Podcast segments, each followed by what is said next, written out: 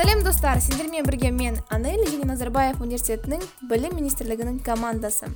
Бұл 14 эпизод және де осы жолғы қонағымыз бейбіт жарылқасын.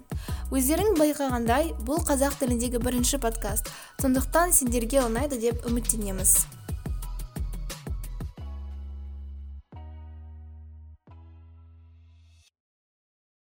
Сәлем достар. Бүгін бізде қонақта төртінші курс механикалық және аэроғарыштық инженерия факультетінің студенті бейбіт жарылқасын. Сәлем бейбіт қош келдің. Көңіл күйің қалай? Көңіл күй керім. Ә, рахмет шақырғандарына аудиториямен жақынырақ болу үшін өзің туралы айтып өтсең кішкене. Ә, айтып кеткендей есімім бейбіт. Төртінші курс назарбаев университетінде механикалық инженерия мамандығында оқимын. Ә, сатпаев қаласында туылдым. Сол қалада тұрамын негізі. Ә, сол ютуб ә, сабақтан бөлек инказах IQ деген ютуб проектте жұмыс жасаймын. даббер болып дублер болып. Керемет. Бүгін бізде ерекше эпизод. Осы эпизодты біз қазақ тілінде жазуға шештік. Және де сонымен бірінші сұрақ. Неліктен сен бейбіт бұл факультетті немесе мамандықты таңдадың? Төрт жыл бойы университетте оқып сенің үміттерің орындалды ма? Ә, мамандық таңдауға келетін болсақ бір ә, ерекше бір менде бір не болған жоқ. Осы механикалық инженерия менікі дейтіндей ә, бір себеп болған жоқ. Бастысы мен ә, фаундейшн бағдарламасында оқығанда және фаундейшнға дейін математика физика ә, сабақтары бойынша менде мықты білім болды база болды основа. Соған сүйене отырып ә, ең математиканы көп қолданатын инженерияның саласы ретінде мен механикалық инженерияны таңдаған болатынмын. Бірақ уақыт өте келе ә, механикалық инженерия мамандығына қатысты курстарды оқығаннан кейін сол мамандық маған қызық бола бастағанын түсіндім. И сол таңда осы мамандықты таңдағаным үшін ешқандай өкініш жоқ. Өте бәрі күшті. Қазір төртінші курста болғандықтан университетті бітіргеннен кейін немен айналысатынын шештің бе? Мысалы қазір сен өз мамандықты таңдадым маған ұнайды деп отырсың. Ал жалпы болашақта қандай жоспарларың бар? Мүмкін сен оқуды жалғастырасың ба? Ну негізгі жоспар ретінде ә, иә. Менде получается қазірдің өзінде мен біраз жерге тапсырып қойдым магистратураға. Ә, тіпті арасында ә, директ PhD бағдарламалары бар. Солардың шешімін күтіп отырмын. Негізгі мен барлық жаңағы ә, ішімдегі қалауым деймін ба сол ары қарай жалғастыру ә, ары қарай оқу дейтін жоспар бар. Осы мамандық бойынша. Керемет. А, біздің алдыңғы қонақтарымыз сsh мектебінен болды. Ал сен сец мектебінің бірінші қонағысың. Біз сенің гпа өте жоғары екенін білеміз. Сондықтан а, және де сец мектебінде үздік оқушы болу үшін үздік студент болу үшін ол үлкен уақыт алады және ол өте қиын деп санаймыз. Осындай жетістіктерге қалай жеткені туралы бөлісе аласың ба? Ну жетістік дегенде нақты гпа туралы айтып жатырмық па қазір? гпа туралы айтатын болсақ менде менің случайымда қазір андай бүйтіп пафосно естілсе де айтайын бірақ кішкене болсын сәттілік деп ойлаймын повезло деп ойлаймын. Өйткені әр семестрде мен бүйтіп қараған кезде өзім ойлағаннан да көп болып шықты неге? Өйткені семестр барысында ә, қиын курстарда бізде жаңағындай орталаманы көтеру деген сияқты нәрселер болды ә, соның арқасында деп ойлаймын кейбір бағаларымның жоғары болуы. Бірақ негізінде ә, былай алып қарайтын болсақ менде көп уақытым шынымен де алғашқы екі жыл бірінші екінші курс көп уақытым тек оқуға кетті. Ә, ол яғни күтілген нәтиже болды деп ойлаймын. Мен оқудан бөлек бір андай ә, социально сол уақыттарда бір қатты бір активный бір жұмыстар жасаған жоқпын. Көбінесе сол баға үшін оқыдым деп айта аламын бірінші екі жылды. Одан кейін менде ғылыми жұмыстар пайда болды. Вот сол кезде кішкене басқаша болды. Бірақ ә, ойлаймын жаңағы сол тек уақытымды оқуға бөлгенім үшін мүмкін солай болды деп ойлаймын. Бір андай ешқандай бір құпия жоқ ол жерде. Тек көп уақыт құрттым мүмкін.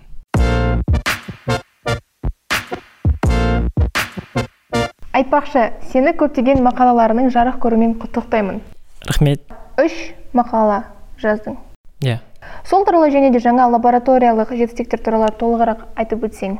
Ә, ғылыми жұмыс деп айтамыз ғой яғни бізде ә, ол research assistantship.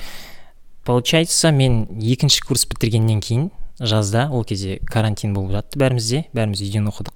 Екінші курс бітіргеннен кейін ә, мен не істерімді білген жоқпын. Ә, яғни бір интерншип өтейін интерншип болады стажировка өтейін десем стажировка тауға алмадым өзімнің қаламнан. Сол үшін ә, онлайн профессорларға жазып көрдім. Яғни маған қызық болған ғылыми жұмыс дейтін не нәрсе екенін. Кемінде мен егер оны жасай алмасам ә, хотя бы көрейін дедім да бұл не жұмыс қалай жасалынады дегендей. Сөйтіп профессорға жаздым екінші курстан кейін жазда. Ол маған бірден контракт берді. И бірден ғылыми мақалаларды оқи бастадым. Аддитивный производство дейді немесе оңай тілмен айтсақ 3D принтерлер туралы.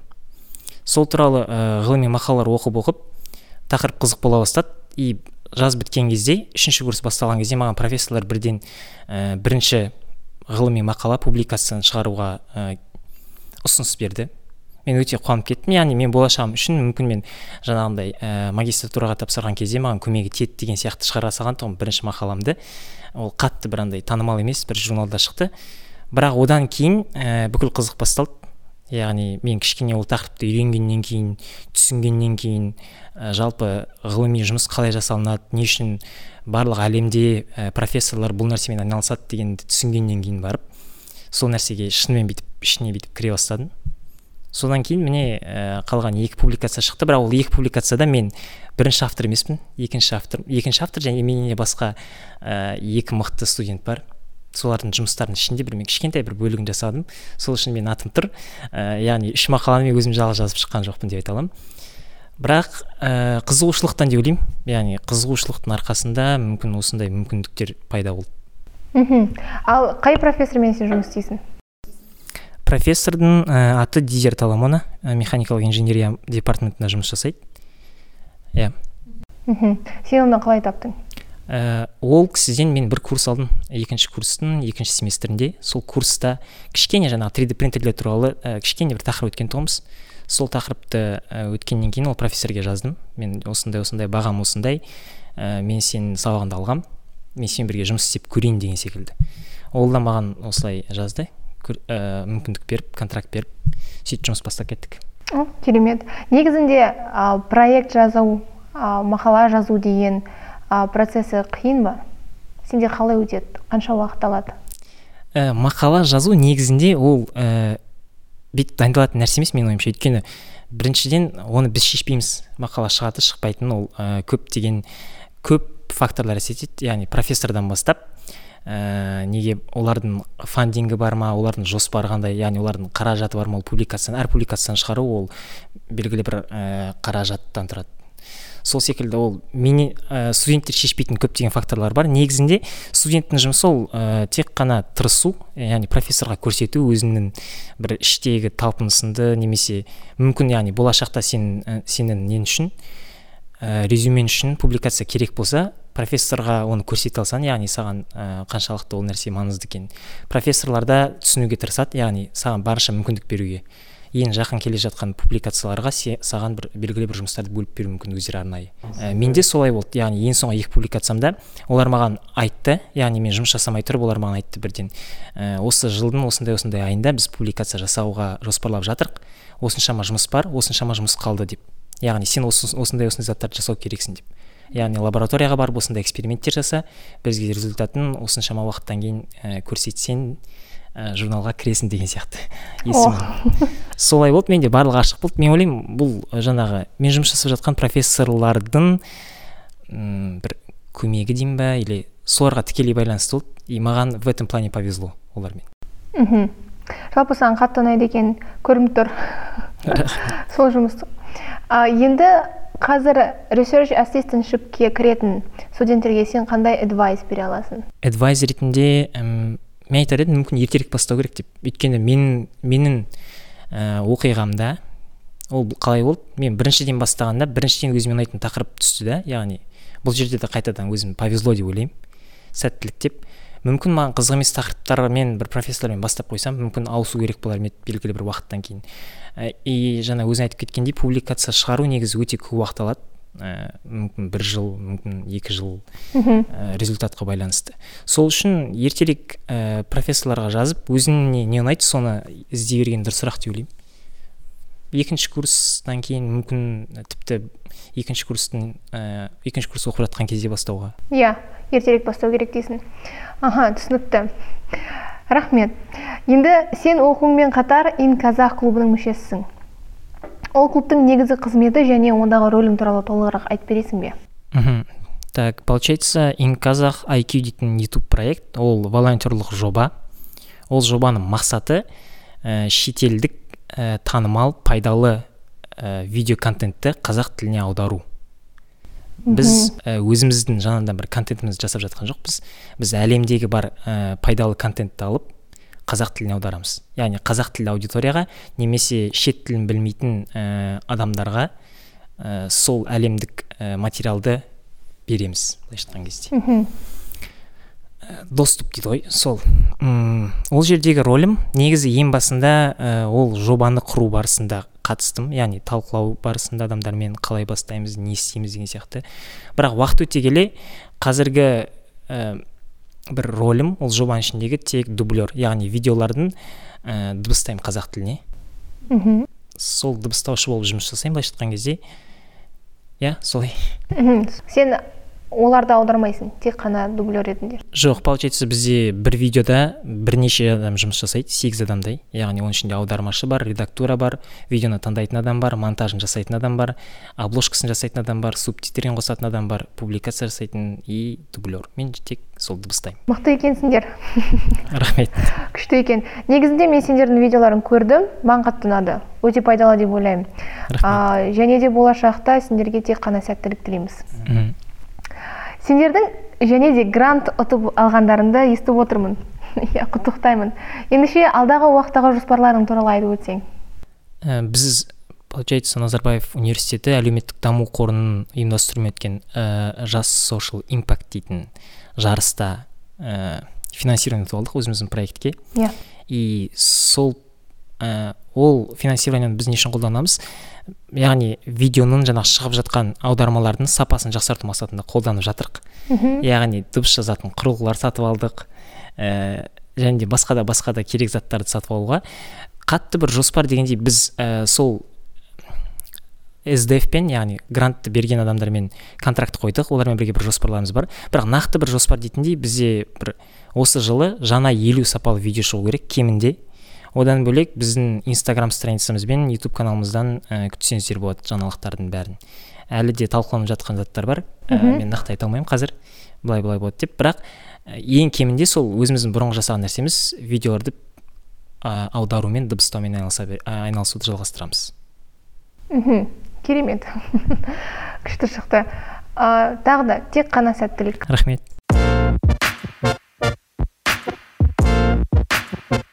Сен қазақша рэп жазатын жақсы көреді екенсің. Ол туралы не айтасың? Не айта аласың? Не айтайын. Ол туралы. А, жалпы музыкалық шабытты қайдан аласың? Және де өлең жазуға қалай келдің? Өлең жазуға қалай келдім дегенде ә, қалай? Өлең дегенде менің случайымда ол қалай? Ол более как ән немесе рэп деп айтсақ болады. Ән мәтіндері. Өйткені білмеймін әркімнің өзінің кішкентай кезінен бір қызығушылығы болады ғой. Мысалы біреу спортқа қызығып өседі біреу тағы бір нәрсеге қызығып өседі деген сияқты. И мен негізі сол 11-12 жасымда сәтбаев қаласында сол кезде рэп батлдар болады тұғын. Он он бес адам кәдімгідей шығып живой выступлениемен билеттерін сатып ә, қазақ тілінде музыка оқиды ә, рэп оқиды тұғын. Содан бастап қызыға бастадым мен соларға қатысамын деп келесі жылы. Бірақ ол нәрселер бір екі жылдан кейін өшіп қалды бәрі жоқ болып кетті. Бізден үлкен ә, адамдар ғой олар одан кейін мен сол ә, интернет қосқаннан кейін үйде интернеттен қарай бастадым қазақ тілінде не бар деп. Сөйтіп сол кезде рэптерді тауып алып ә, бәрін тыңдап сол музыкаға қызыға бастадым. Ең бастысы маған қызық болғаны сол өзімнің ойымды ұйқастап рифмовать етіп ә, жаңағы музыканы үстіне қойып жеткізу болды ә, өз ойыңды былай айта салмау. Алып ұйқастайсың бүйтіп бүйтіп бересің деген сияқты. Қызық болды да сол нәрсе. Сөйтіп бастадым көптеген адамдармен таныса бастадым. И ә, өте бір кейбір серьезный адамдармен танысқаннан кейін ә, может ойладым может музыка дейтін менікі деп кәдімгідей кейбір кездер болды. Фаундейшн кезінде даже ойлап жүрген тұғынмын мүмкін сабақты тастап кетіп қалайын ба деп ше кәдімгі музыкаға бүйтіп. Мен мен әртіс болу керекпін ғой деп. Сондай кез иә сондай нелер болған. Ә, ішімде кәдімгідей серьезно кіріскен тұғым м, бала болған кезімде. И уақыт өте келе түсіндім. Ә, ол нәрсе яғни қатты жаман емес енді хобби болып қалады деген сияқты. Ә, бірақ иә солай. Негізі ол нәрсеге ол 12 жасымнан бері солай қызығып жүрмін. Мхм. Негізінде сен ам, рэп жазу үшін сабақ оқыдың ба немесе курсты алдың ба немесе а, адамдарды тауып олардан үйрендің бе бірдеңеден ә, рэп жазу былай болды қалай болды бізде? Ә, ол рэп культурасын алып қарайтын болсақ негізі ол қалай андеграунд деп аталады. Ат- ат- атайды өздері андеграунд деп. Яғни м, ол көше мәдениеті деп былай беріледі ғой. Яғни ол жерде бір андай ереже жоқ та. Сен біреуге келіп и сен былай былай айт рэпте былай ереже бар сен былай айтуға болмайды немесе былай ұйқас ұстама деп айта алмайсың. Әркімнің өз ойы да біреу келіп боқтай салса да немесе мағынасы нәрсе айта салса да ол оның ойы и ол оны рэп деп айта салса ол, ол үшін ол рэп болып қала береді. Сондықтан да мен бүйтіп басқаларды тыңдап ә, минусовкалар тауып алып өзім мәтін жазып жүрдім. Яғни ешқандай бір сабақ ол ютубта ондай даже үйретпейді ешкім деген секілді. Бірақ кейбір ә, адамдарды кезіктірдім ментор деп айта аламын ол адамдардан. Көп нәрсе үйрендім яғни көзқарастарын алдым ол адамдардың. Ә, қалай мәтін жазу керек яғни олар сабақ ретінде болған жоқ. Маған біреу отырып алып былай сен былай ұйқаста былай иә былай әрине. Мысал ретінде болды. Яғни мен мысалы ә, бір ән ә, бір трек жазамын демо трек жазамын демка и ол демкамды жіберемін ол адамға. И ол маған ә, не береді? Кері байланыс береді фидбек береді. Мхм. Яғни сен ұйқастарыңды ұстау керек немесе интонация тұрғысынан немесе флоу дейді жаңағы ә, тағы бірдеңесі тағысы тағысы деген сияқты. Сол заттарға фидбек алу арқылы өсу болды иә. Мхм бірақ все равно ә, демо жазу үшін ә, өлең жазу үшін саған не керек ә, аппаратура керек оларды қалай қолдану үшін ә, үйрену керек? Қай жерден үйрендің? Жақсы. Ә, мен қайтадан былай айтайын. Бұл нәрсені өте қарапайым бастадық. Мен менің ойымша қазір кез келген қазақ тілінде ну қазақстандағы кемінде мүмкін мүмкін әлемдегі кез келген рэперден сұрасаңыздар қалай жазып бастаған бірінші өлеңдерін ол қалай қолда бар ең арзан нені тауып аласың? Мүмкіндікті. Ол ә, наушник. Наушникті бүйтіп қойып қоясың бір наушникпен музыка тыңдайсың да бір наушниктің микрофонын ғана қолданасың әуен жазуға. Сосын ютубтан ә, жаңағы программаларды үйреніп аласың. Ең базовыйларын бүйтіп. Ә, рекордты басуды стопты басуды. Бірақ уақыт өте келе жаңағы уже ә, нені істеуді ә, жазылған голосқа обработка жасауды сведение жасауды оның бәрін ә, уақыт өте келе үйрендім. Ол андай бір қиын нәрсе емес қой ютубта тұр деген сияқты ше. Солай болды. Ә, сөйтіп сөйтіп жаза бердік тректерімізді. Бірақ иә сапасыз болды барынша. Соны тыңдағанға мәзбіз әйтеуір. Иә егер сендерге ұнаса ең маңыздысы ол шабыт. Рэпте иә. Музыкада иә. Или не? Шабыт деп ойлаймын. Иә шабыт шабыт қызығушылық. Или желание? Ынта. Ынта. Ынта болу керек. Иә әр істе әр бастаған істе ынта болу керек адамда. Келсем иә келісесің бе? Келсем керемет. Жарайды а, так келесі сұрақ рэп пен сабақты бірге алып жүру қаншалықты мүмкін? Қазіргі уақытта. Мысалы сен айттың мен фаундейшн фаундейшнда болған кезде мен ойладым мүмкін мен негізінде сабақты тастап әрі қарай музыкамен айналысамын деп айтқансың. Ә, бұл сұраққа мен қалай жауап берейін? Ә, егер если честно сказать то менде бір андай екеуін одновременно прям қарбаластырып ұзақ уақыт істеп жүрген уақыт болған жоқ. Ә, мысалы мен рэп кастингтарға қатыстым ол қалай болды? Сабақ біткеннен кейін мен жазда кастингтарға барамын. Сосын кастингтерден ұшып кетемін да қайтадан сабаққа келемін деген сияқты ше. Ал мысалы қазір мен қазір демкалар жазатын болсам ол осындай бос уақыттарда андай бәрінде бос уақыт болады ғой сабақтан бөлек. Ә, бізде көп қой жалпы бос уақыт. Сол бос уақыттарымда фаундейшнда а фаундейшнда тем более көп иә. Сол бос уақыттардың бәрінде бүйтіп өзім жазып жүре бердім. Яғни мен оған қалай айтсам болады көп энергия құртқан жоқпын. Музыка ә, рэп жазу тректерді жазу менен ә, почти что вообще энергия алған жоқ яғни бүйтіп аласың ойыңды жаза саласың деген сияқты ше. Мәтін жазу енді өзіңе ұнайтын болғандықтан оған қиналмайсың ғой. Мхм ол андай сабақ оқыған сияқты ассайнмент істеген сияқты бүйтіп ойланатын зат емес болды да. Сол үшін ә, сол үшін мүмкін керісінше ол сұр күндерде андай түрлі түсті қылуға көмектескен сияқты. Мм жай ғана хобби ретінде. Хобби ретінде иә. Ал егер сен ы, сол кезде кішкене оқып адамдармен керек адамдармен, адамдармен танысып өзіңді дамып жүргенде мүмкін сен қазір қай жерде болар едің? Мысалы рэп саласында қалай ойлайсың? Өте қызық сұрақ бірақ мен ә, скромно жауап бергім келіп тұр. Яғни қайтадан осы жерде болатын едім деп. Неге? Өйткені ә, мен рэптен көрдім ғой тырысып андай болған жоқ та менде. Рэпті бастадым да ә, тастап кетіп. И блин маған қатысып көру керек еді. Мүмкін мен бұл нәрсені алып кетер ме едім деген сияқты болған жоқ. Мен барынша тырыстым. Ә, ата аналарым да кішкене басында қарсы болса да мен бардым кастингтарға. Ә, көп жерлерді көрдім. Өзіме ұнайды ма ұнамай ма. Тіпті қазір ә, сол қазақша рэп арқылы өте жақсы жетістіктерге жеткен адамдармен сөйлесемін деген сияқты ше ішкі кухнясын білем да қалай не болып жатқанын и соның бәрін көргеннен кейін менде ол жақта ә, не получилось былайша айтқан кезде? Мхм. А получилось кішкене осы жерде. Яғни сабақ жағынан басқа жағынан. Сол үшін мен қазір ә, сабақ оқып осылай отырмын. Окей. Тыныш отырмын сабақ оқып иә дегенде тыныш отырмын. Дұрыс. А, мүмкін дұрыс білмеймін. Уақыт көрсетеді. Сабақтан рэпке ал рэптің сабаққа кедергі болатын кездер болды ма? Негізде. Кедергі дейтіндей болған жоқ. Өйткені жаңа айтып кеткендей мен оны хобби ретінде айналыстым. Яғни ә, керісінше ол екеуі бір бірін бүйтіп перебивать етіп тұрды толықтырып тұрды. Ә, яғни сабақ бүйтіп қиын болып кеткен кезде стресс болып жатқан кезде сен музыка тыңдап ол саған ұнайтын нәрсе ләззат алатын нәрсе болғандықтан ол керісінше саған бір тіпті мен экзамендерге кірер алдында музыка тыңдайтын кездерім болды. Яғни кейбір музыкаларды тыңдаған кезде мен уверенность дей ма сондай нәрселер не істейді тұғын да әсер етеді тұғын маған солай музыка. Ең бір қиын дейтін кез андай болды? Фаунд кезінде болды. Ә, мен кастингқа барған кезде кастингқа қатыстым. И сол келесі күні менде бір ә, өте маңызды экзамен болды. Егер оған қатыспасам мен фаундтан өтпейтін едім деген сияқты ше. Ә, сол экзаменге бару кезінде өте қиын болып қалды. Яғни кастингтің уақыты мен экзаменнің уақыты деген сияқты. Бірақ екеуіне де қатыстым. Мхм. Молодец. Солай болды. Екі қаланың ортасында бүйтіп жүгіріп. Екі қаланың ортасында? Алматыда болды кастинг. Ә, мен астанада оқимын. Иә со- соның өзінде сен уақыт тауып уақыт тауып дегенде иә солай болды әйтеуір келдік қой жеттік бір нәрсе қылып күлкілі екен жарайды. Келесі сұрақ. Project x. Осы жоба туралы және одан не күткенді туралы толығырақ айтып берсең. Жалпы сен оған а, қандай а, үміттермен қатыстың? Мен не болып шығам қалай болып шығам қалай болады деп қандай ойларың ойларың болды?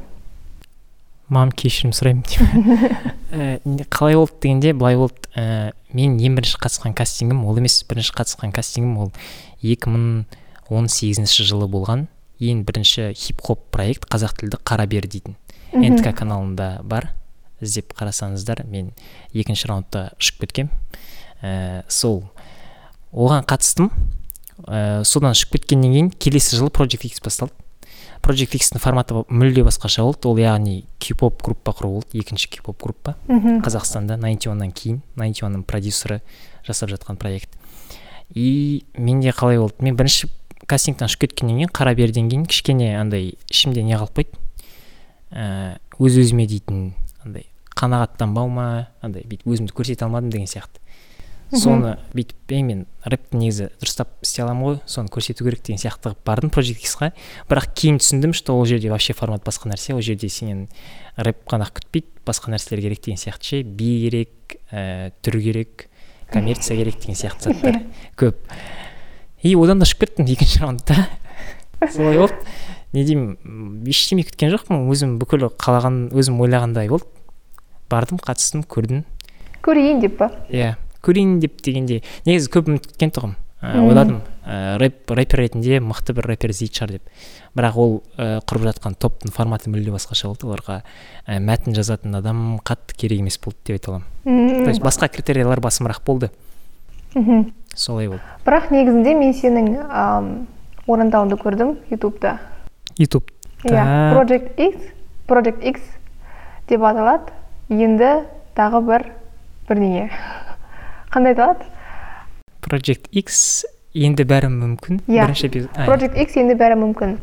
А, негізінде маған ұнады сондай шок Иә. болып отырдым. Мынау бейбіт па деп. Ол сөйтіп айта ала ма деп. Негізінде күшті шықты рас айтамын а, және де саған а, сен бірінші раундтан өттің.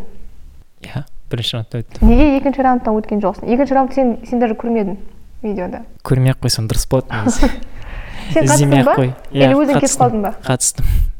Қатысып ұшып кеттім мойындаймын екінші раундта би болды. И бізге қалай болды биде? Ә, үш сағат берді. Үш сағатта бізді хореограф дайындады да бір елу секундтық биге. Сосын содан кейін продюсер келді да съемка басталып кетті. Ә, бес бес адамнан тұрыңдар да билеңдер деп. Сөйтіп билеп бердік. Енді билегенімізше. Мен ә, өйтіп ә, ол кезде қатты билей алмайтын едім. Қазір де қатты билей алмаймын демеймін бірақ та ол кастингтан кейін кішкене биге бардым өзім үшін. Сөйтіп кішкене барып бір екі хореография үйреніп алдым да. Сосын болды қоя салдым биді. Ну маған би керек емес қой.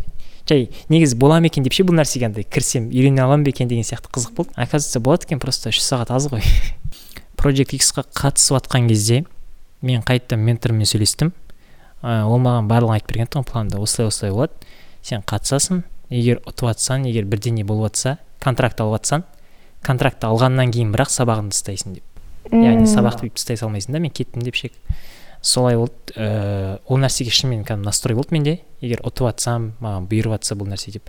Бірақ қазір ойлап отырмын да сол project x-тің арқасында құрылған топ dna дейтін топ құрылған ііі q попта и ол топ тарап кетті. М, бір жыл болып қалды ма? Сондай жарты жыл болған шығар мүмкін тарап кетті қазір жоқ. И мен қазір ойлаймын мүмкін дұрыс болды мен бармаған Бармағаны. иә. мүмкін олар сен болмағандықтан тарап кетті. Рахмет ну навряд ли ну сомнительно конечно деймін но рахмет. Кім біледі десең. Ә, сонымен сабақта рэптің көлеңкесіне қалдыруға дайын болдың деп айта аласың. Ә, получается иә мхм. контракт алсам. Егер ол бірақ ол жақтан да мен серьезный нәрсе күттім да андай бара салу емес чтобы потом ол нәрсемен мен кейін тиын таба алатындай күн көре алатындай иә иә. екен деген сияқты. Мхм дұрыс айтасың. Сонда бірақ қазір саған не кедергі болып тұр? Қара сен қазір төртінші курстасың. Бірнеше айдың ішінде университетті бітіресің. Потом білмеймін енді магистратураға барасың ба бармайсың ба кім біледі. Мүмкін сен енді мен боспын. Мүмкін рэппен әрі қарай айналысайын ба? Деген ой шықса ше? Ондай ой ә, болуы мүмкін. Бірақ қазір өзімде ондай не жоқ. Ә, получается сол кастингтарға қатысу барысында әр кастингтан ұтылып қалғаннан кейін өтпей қалғаннан кейін ә, анализ жасадым дей ма не деймін ситуацияға бүйтіп қарап тұрып ше бұл нәрсе не үшін былай болды деген сияқты. И өзіме бір ә, приоритеттер қойдым. Музыка сабақ деген сияқты. И музыка ол жерде менде хобби болып қалатын болды. М, то есть мен қазір музыка жасамаймын деп айтпаймын. Мысалы қазір мен ә, дімкілер жазып жүрмін әлі де. Мүмкін ә, достарымызбен жоспарлап жатырмық мүмкін осы екінші семестрде ә, нормальный бір өзім айта алатындай бір тректі платформа, платформаларға салу деген сияқты ше. Мхм. Ә, мүмкін соларда болып қалуы мүмкін. М, бірақ ә, андай бүйтіп ол нәрсеге приоритет беріп мен әртіс болам онымен ә, тиын табамын дейтін сияқты жоспар жоқ. Бірақ хобби ретінде өлеңдер шығару может альбом шығару может микстейп шығару ол бәрі мүмкін. Мхм. Сен нақты айта алмайсың. Иә. Қалай айтасың сен? Дым білмейсің ғой жоқ енді болашақта не боларын ә, не болатынын ешкім білмейді. Бірақ мен саған сәттілік тілеймін. Негізінде мен сенің рахмет. рэп айтқанды көрдім маған қатты ұнады. Мүмкін сен дұрыс кастингтерге бара алмай бара барып жүрген жоқсың. Мысалы немесе саған отдельно өзің личный продюсерің керек шығар немесе сен оған кішкене уақытыңды бөліп ә, кішкене энергияңды бөліп жұмыс істеп жетістіктерге жететін шығарсың деп ойлаймын. Мен де келісемін сенімен толықтай. Яғни продюсер ол жерде қатты рұқсат етпейді екенін ә, соңғы кездері байқай бастадым. Неге? Өйткені өзен дейтін лейблдің артистерін алып қарайтын болсақ қазір қазақ тілі жасап жатқан. Ә, олар өте активно өте ә, тыңдауға тұрарлық дүниелер шығарып жатыр қазақ тілінде. И былайша айтқан кезде продюсер нақтыларда бір продюсер жоқ оларда тек дистрибьютор бар да өзен деген. И шынымен де ол талант андай бір жақсы трек деген продюсерге қатты байланысты емес нәрсе. Мхм. Сол үшін мен де андай ешкімнен қазір сырттан бір көмек күтпеймін бұрынғыдағыдай мені біреу келіп талантымды ашып тастау керек. Все кеттік иә андай ше кел бейбіт тұр кеттік жұлдыз боласың деген сияқты нәрсе күтпеймін. И атаққа да қазір қызықпаймын. Яғни музыка жазамын мәтіндерде де қазір қиналмаймын. Андай біреуге ұнай ма екен деген сияқты ой жоқ. Өзімнен не, не айтқым келіп тұр соны айта саламын деген сияқты ше. Сөйтіп ііі хобби ретінде айналысқан более так проще более М, пайдалы мүмкін. Өзің үшін жай ғана иә өзім үшін. Бірақ егер болашақта если стрельнет. Иә иә солай. Егер сондай болса сен бәрін тастап. Ә, олай болса да тастамаймын. Өйткені ол бір удачный трек. Ол тек бір удачный трек деп ойлаймын мен. Яғни олай болса өте жақсы адамдарға ол нәрсе ұнаса адамдар оны тыңдау арқылы бірдеңе ала алса әрине ол сол үшін шығарасың ғой. Бірақ андай бір ә, звезда болып кетемін немесе жұлдыз боламын мен аудитория жинау керекпін деген сияқты ондай жоспар мүлде жоқ. Мхм. Жарайды керемет. Түсінікті. Енді оны уақыт көрсетер. Ә, болашақта мүмкін біз сені тағы да телевизордан көріп немесе сенің тректеріңді тыңдап отыратын шығармыз. Мүмкін бұйырса. Иә бұйырса. Енді меруерт жазған сұрақ. Қазір жұмыстарыңның бірін айтып бере аласың ба? Тыңдаушыларға қызық болады деп ойлаймын. Қандай жұмыстар? Сен жазған жұмыстарың рэп өлеңдерді. рэпті өйтіп айтып бере алмаймын. Неге? неге дегенде? Ұяламын десей ұялуда емес ол андай ғой бүйтіп саған біреу айта сал деп бүйтіп пауза қойып бүйтіп құлақтарымен бәрі тыңдап тұрса ол кезде кішкене біртүрлі да ал мүмкін андай сұрақ басқаша қойылғанда. Қалай? Мысалы мысалы мысалы өз өзіне сұрақ қойып. Жоқ мысалы бір мәтінді беріп сол мәтінді талдау болса немесе жаңағы ұйқасына бірдемесіне қарайтын болса ол кезде бүйтіп ә, не как речитатив а просто былай мысал үшін оқуға болады да. Ал қазір бүйтіп тыңдап анау рэп айтады десе. Давай давай. Иә ондай кезде біртүрлі ғой қалай айтасың деген сияқты ше. Лучше бүйтіп интернеттен тыңдай салыңдар жаңағыдай тауып алып. Немесе ну инжинирингтің инстаграмда иә. Подписывайтесь на мой инстаграм. Емес ол соларда тұр иә ну инженерингте сендер таба аласыңдар. Бейбіттің өлең айтқанын рэп айтқанын рэп оқыған иә. Рэп оқыған. оқығанын иә. Керемет. Керемет. Сілтеме қалдырамыз подкасттың астында десе. Инстаграмда.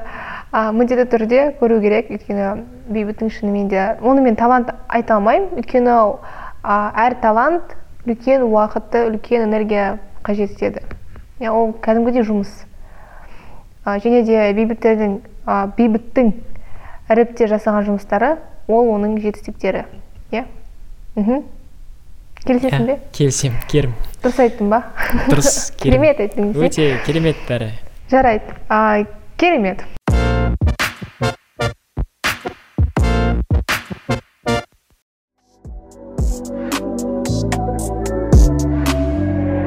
Мәселе тек қазақша тыңдау қазақша сөйлеуде емес. Ә, просто адам қазақша қабылдаса материалды ол влечет за собой мышление на казахском. То есть оның артында уже менталитет қазақша identity дейтін нәрсе жатыр. И одан бөлек қазақ тілінде әдеби қостар көп.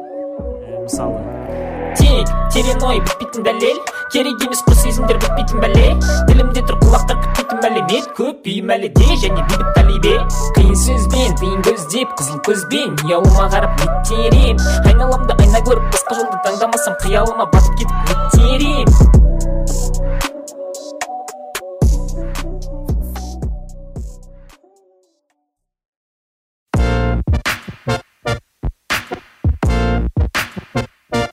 енді тағы да мен ә, түсіндім. Сен болашақта тек қана сабақ оқимын механикалық инженериямен әрі қарай өмір көремін өмір сүремін дегендей сондай жоспарың бар. Иә. Аха. Сонда сен ә, бір күні магистратура бітіресің phd аласың алам десең. Үйленесің. сосын үйленесің де бұйырса. Сосын не істейсің? Сол бірінші болса екен десей. Ойнайтын. Сосын не істейсің? Иә сосын не істейсің. Бір жерде жұмыс істейсің ба немесе өз ә, жұмысыңды Ә. бастайсың ба немесе сен ғылыми адам болатын шығарсың? Негізі бүйтіп андай нәрсеге қатты сенбеймін да суеверный емеспін бірақ армандарыммен бөліскім келмейді. Арман дегенде мақсаттарыммен ше. А Ә, сондай ма? сондай менде. Бірақ та былай айта салайын жалпылама. Академияға да болғым келеді.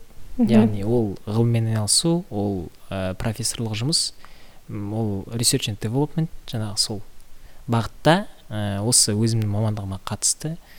Сондай жерде болам ба деген сияқты бір өзімнің нем бар мхм, жоспарларым ойларым. Мхм. саған ұнайтын салада маған ұнайтын сала иә. Яғни нақтырақ айтқанда механикалық инженерияның ішінде жаңағы manufacturing materials получается ә, аддитивное производство өзімнің ғылыми жасап жатқан жұмысымның тақырыбында мхм. тақырыбы аясында. Керемет.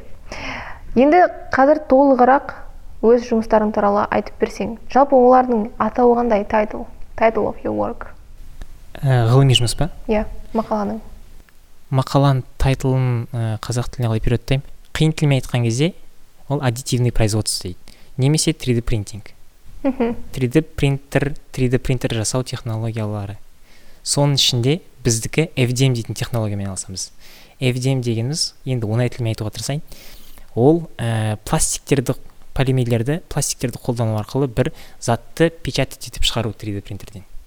Ә, нақты менің мысалы осыған дейін жасаған жұмыстарым ол жаңағы 3D принтердің ә, температура жылдамдық секілді параметрларының соңғы ә, жасалынып шығатын прототипке әсерін зерттеу. Яғни прототиптің мықтылығына немесе ені ұзындығы көлемі деген сияқты өлшеміне қалай әсер етеді параметрлар. Соны мен ә, эксперимент тұрғысында лабораторияда немесе ә, компьютерді қолданып бағдарламаларды симуляция жасау арқылы зерттеймін. О күшті айттың. Рахмет. Қызық екен жұмыстарың енді мен байқадым сен бәрін а, қазақ тілінде істеймін дейсің. Яғни қазақстанда ғылым дамыту деген тақырыпты сен қозғайсың ба? Мысалы ғылым қазақстанда қазақ тілінде болсын деп ә, инказахты сен бастадың мысалы. Иә? Қазақ тілі адамдар көп сөйлеу керек жастар көп сөйлеу керек деген ой. А, және де ғылым туралы сен не ойлайсың? Мысалы біздің университетте бәрі ағылшын тілінде. Иә? иә. Ал қазақ тіліне оны аударуға керек пе? Так. Менің ойымша ә, былай да ғылымды мен қазақ тілінде аударуға бүйтіп керек деп айта алмаймын нақты. Тіпті даже ә, нейтрально деп айтсам болады позициям. Неге? Өйткені мойындау керек қазақ тілі ондай заттарға бейім емес. Бұл менің жеке ойым. Мхм. Яғни тіл мамандары болатын болса ә, ғылыми тұрғыда алған кезде қазақ тілі ыңғайсыз немесе түсініксіз болуы мүмкін оны мойындау керек. Ондай таптаурын деп айтады. Бірақ мен келісемін ә, отчасти ол нәрсе бар. Яғни қазақ тілінде тіпті кез келген бір заттың инструкциясын алып қарасаң бүйтіп шәйнектің немесе там тағы бір нәрсені ол қазақ тілінде түсіну мүмкін емес болуы мүмкін тіпті қазақтарға. Ал біз инказахта не үшін ғылыми заттарды переводтаймыз ә, аударамыз? Ғылыми видеоларды мысалы ше ғылыми саладағы там биология география информатика деген сияқты физика. Ә, ол жердегі мақсат адамдарға как раз таки сол ә, қазақша информация қабылдауды ә, пропагандировать ету насихаттау дәріптеу. Ә, оның артында не жатыр оның артында біздің нәрсе жатыр. Мен айтып кеткенмін тағы бір жерде то что ә, адамдар қазақ тілінде сөйлеу маңызды емес. Олар орысша сөйлей берсін ағылшынша сөйлей берсін өздеріне қай тілде ұнайды сөйлей берсін. Просто ә, информацияны қазақ тілінде қабылдау арқылы олар ә, влечет за собой ә, типа қазақша identity идентификация. То есть мышление на казахском влечет за собой ә, идентичность біздің қазақ қазақтардың. Мхм. И сол нәрсе мен мен менің ойымша маңызды деп ойлаймын. Яғни адам қазақ тілінде сөйлеу емес адамның қазақ тілінде ойлауы маңызды. Мхм. Яғни ол информацияны қазақша қабылдай ала ма деген сияқты ше? Иә. қазақша ойлау жолы. Андай болады ғой мысалы сөйлеген кезде кейбір адамдар айтады ғой мен ә, мысалы мен ағылшынша орысша сөйлесем қазір мен қазақ тілінде ойлаймын да оны переводтаймын өзімнің басымда ух ты. Аударамын да солай сөйлеймін. Ал ә, өйткені мен қазақ тілінде ойлаймын. Мен қазақпын. И мен басқаларға сол нәрсені насихаттаймын. Өйткені маған осы қазақтардың идентификациясы қатты ұнайды. И ә, осы патриоттық нәрсе деп ойлаймын. Күшті нәрсе. Өте күшті нәрсе. Маған ұнайды. Рахмет. Негізінде қазақ тілінде қазіргі уақытта а, даже былай айтайын а, менің а, достарымның арасында қазақ тілінде ойлайтын адамдар өте аз. Тіпті сен ғана. Жалғызсың. Иә мысалы. Ол да кішкене бір жағынан дұрыс емес шығар деп ойлаймын. Өйткені біз бәріміз қазақпыз және қазақ тілінде сөйлеу керек мысалы. Дәл қазір маған кішкене қиын қазақ тілінде сөйлеуге. Сен көріп тұрсың бәрі естіп отыр. Бірақ оның өзінде ә, мен кішкене тырысамын. Және осы маңызды деп ойлаймын тырысу кішкене үйрену. Иә бірақ бірдеңеге айтып кетсем ә, мен де андай емес та позициям жалпы бізде адамдарда ә, андай емес. Сен қазақсың и бұл сен ана тілің ғой өзің ана тіліңді білмейсің ба андай ұят деген сияқты ше. Иә, иә. ондай позиция емес та не айтып жатырмын типа андайда менде. Маған просто қазақтардың идентификациясы ұнайды. И бұл мен ішкі өзімнің жеке қалауым болғандықтан мен бұл нәрсені насихаттаймын. Бірақ мен мысалы адамдар біреу айтса маған келіп е мен орысша ойланамын и мен орысша сөйлеген ұнайды маған мен орысша мыслить еткен ұнайды десе ол, ол да маған нормально. То есть мен оған қарсы емеспін. Иә. Просто әркімнің ойы дегенім ғой иә жалпы. Иә негізінде қызық тақырып қызық тақырып көтердің керемет. А, сонымен қатар сен қазақ тілі неден басталады деп ойлайсың? Қазақ тілі неден басталады? Иә. Қазақ тілінде ойлау неден басталады? Мысалы мен қазақ отбасында тудым бізде үйде бәрі қазақша сөйлейді. Бірақ мен орысша ойлаймын. Мысалы. Мхм, мхм. Өте қызық сұрақ екен. Негіз шынымды айтсам осыған дейін ойлаған жоқпын қазақ тілі неден басталады деген сияқты. Өйткені мен ә, туылғалы бері әлемді қазақша көре бастадым ғой. Мен туылған ортам сен айтқандай сенікінде мен отбасымда бәрі қазақша сөйлейді. Менің ә, тұратын үй жағым мекенім неофициально қазақ ауыл деп аталады. Мхм. Өйткені ол жерге адамдар ә, бір көшіп келген да бір ауылдан көшіп келген сол неге районға. И сол жерде неофициально қазақ ауыл деп атап кеткен. И мен кішкентай кезімнен бастап әлемді қазақша қабылдадым. Қазақша көрдім. Содан соң мен менде басқа выбор болған жоқ деп айтайын ба қалай солай болып қалды да. Ал мен мен мен ойымша сол қоршаған ортасы әсер ететін шығар мүмкін. Иә. Адамдардан бөлек сол жаңағы ә, айналасы жалпы болып жатқан заттардың бәрі мүмкін даже тіпті телевизор қазақша көреді там тағы бір нәрсе деген сияқты. Мен білмеймін. Мен де білмеймін. Білмеймін мүмкін сен біледі екенсің деп сұрағанмын. А мен білмеймін. Үміттеніп жарайды. мына мамандар ұмытыңдар мен мынаны ұмытыңдар мына жер дұрыс емес. Иә оның бәрі қалжың. Менің ойымша даже тіпті қазір теледидар бәрі жаңалықтар қазақша болса да мүмкін ата анадан басталады мектептен басталады. Бірақ менде достар бар қазақ мектебін бітірген. Әлі де қазақша сөйлей алмайды. Сол маған а, ашық сұрақ ретінде қалып тұрады. Мен әлі оны түсінбедім. А, мүмкін біздің тыңдаушыларымыз түсінеді. Мүмкін түсінеді. Да. Иә иә осындай сұрақ қалдырып кетейік. А, менің ойымша ол туралы ойлауға жөн.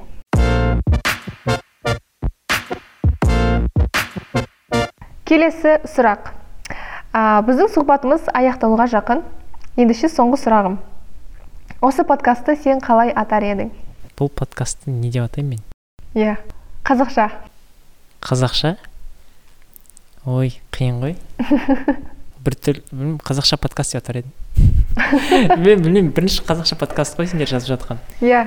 Мүмкін бүкіл университетте бірінші подкаст қазақша жазып отырған жазып отырған осы подкаст шығар. Иә? мүмкін. Бұны үшін мен тапқан жоқпын басқа. Бәрі немесе ағылшынша немесе орысша. Тек біздің университет или біздің университетте иә біздің университетте мүмкін иә бірінші подкаст қазақ керемет. Өте күшті өте керім. Сонымен қандай ойларың бар? Атауға ма? Иә. Менде ой жоқ. Мен подкастқа келдім ғой десе. Не қылса десе. Менде ой жоқ шынымды айтайын білмеймін не деп. Атайтынымды бір андай ойлар келіп тұр қазір бірақ олар слишком пафосно андай айта бер айта бер. Қате ол қате ол нәрселер. Миым кесіп тастап жатыр сол үшін мен білмеймін. Бірақ мен мысалы мына жерде музыка туралы сөйлестік анау туралы өздерің көрінесей. Негізінде мен бір пост жазғым келіп жүрген осы жақта информацияны айту арқылы. Мхм. ә, инстаграмда өзім пост жазып бастадым оқып көріңдер. Сол кезде осы бір посттың келесі пост мынандай болып кетті тұғын. Ә, school over rap типа why school over rap? Не үшін мен ә, музыкаға рэпке қараған кезде мектепті таңдадым деген сияқты ше. И сол тақырыптағы кейбір информациялар көп информацияларды осы жерде айттым. Мүмкін солай болуы мүмкін. Бірақ бұл жерде біз басқа да тақырыптарды айттық қой. Иә. Өздеріңіз көрерсіздер енді мхм. өздеріңіз көрерсіздер. Жарайды. Негізінде маған school over rap ұнады. Қазақша қалай болады rap дейтін бәрі иә қазақша бір тіл естіледі ғой ондай бүйтіп ну примерно қандай болады лучше over rap лучше over rap иә андай бүйтіп орыс тілді аудиторияда бүйтіп бірді қарай салған кезде андай ойланбай қабылдай салатын информация ғой түсінетін ше и оны түсінгеннен кейін ол ішін уже ақтару ол бөлек нәрсе онда былай істейік қазақша подкаст school over иә керемет керемет